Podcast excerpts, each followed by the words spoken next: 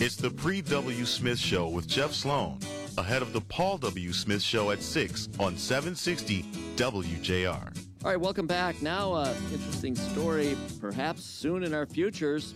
Alcohol to be served at football stadiums here in the state of Michigan, specifically the University of Michigan and Michigan State University. While roughly 8 of 14 Big Ten schools already do serve alcohol at football games, for example, some at basketball games as well.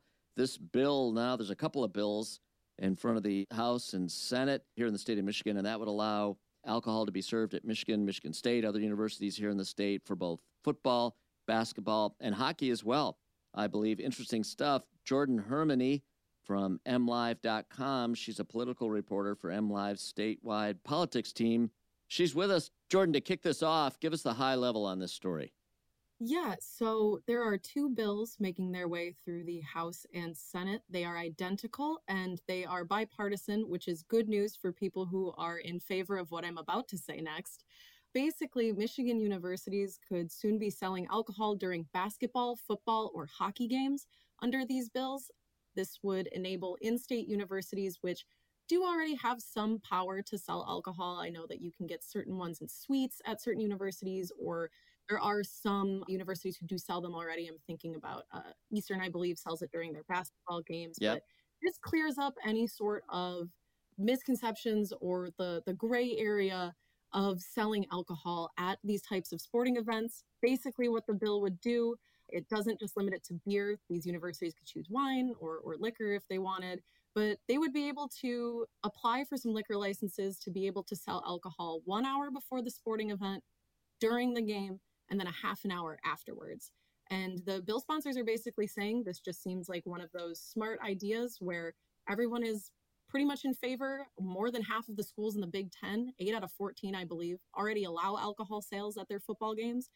MSU and U of M are outliers in that respect. So it's just bringing us on board with what the rest of the country's already kind of doing. And uh, bill sponsors say that they think that this could be something good for university students and fans alike. Is it just to increase and improve the uh, experience at the game, or is there something else driving this? Are the revenues perhaps available to the state of Michigan or to the universities? Certainly, I believe. You know, it's a financial decision that needs to be made as well.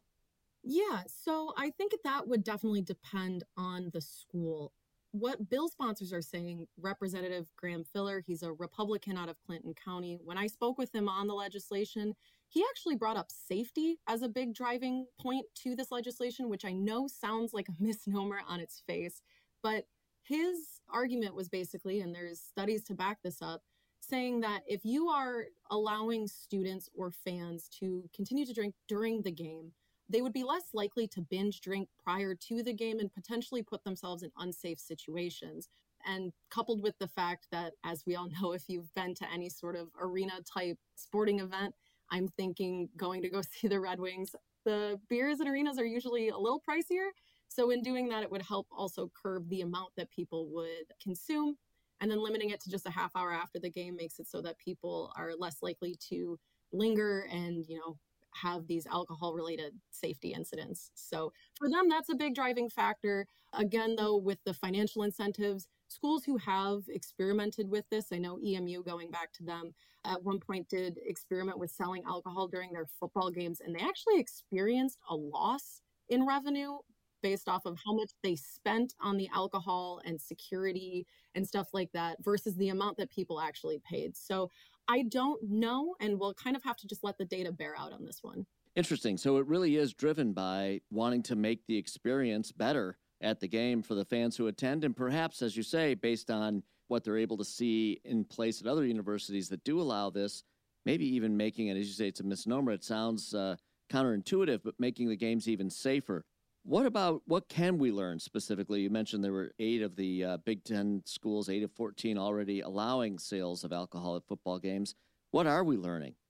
So, a 2019 study from Indiana University actually found that when West Virginia University began selling beer at its football games in 2011, their school's police department actually reported a 35% decrease in alcohol related incidents on game days.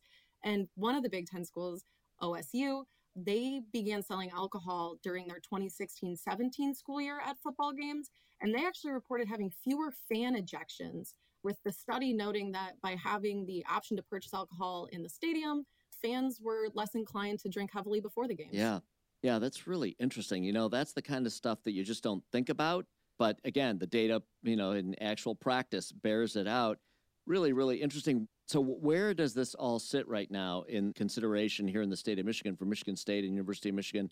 And uh, when might we likely see, should it go forward, when might likely we see beer and perhaps other alcohol as well in stadiums in our state?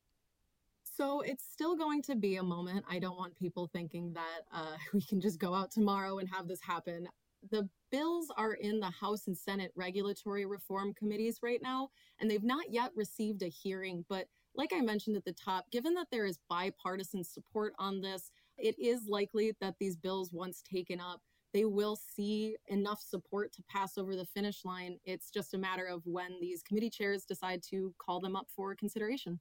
Really interesting. Jordyn Hermani, political reporter for MLive's statewide politics team. Really appreciate it. Interesting story, interesting times. Could be uh, better times ahead uh, for sporting events at University of Michigan and Michigan State University. Appreciate you bringing the story to us. Yeah, of course. Thanks for having me. All right. Headed to a break. Back with more in a minute right here on the Pre W. Smith Show.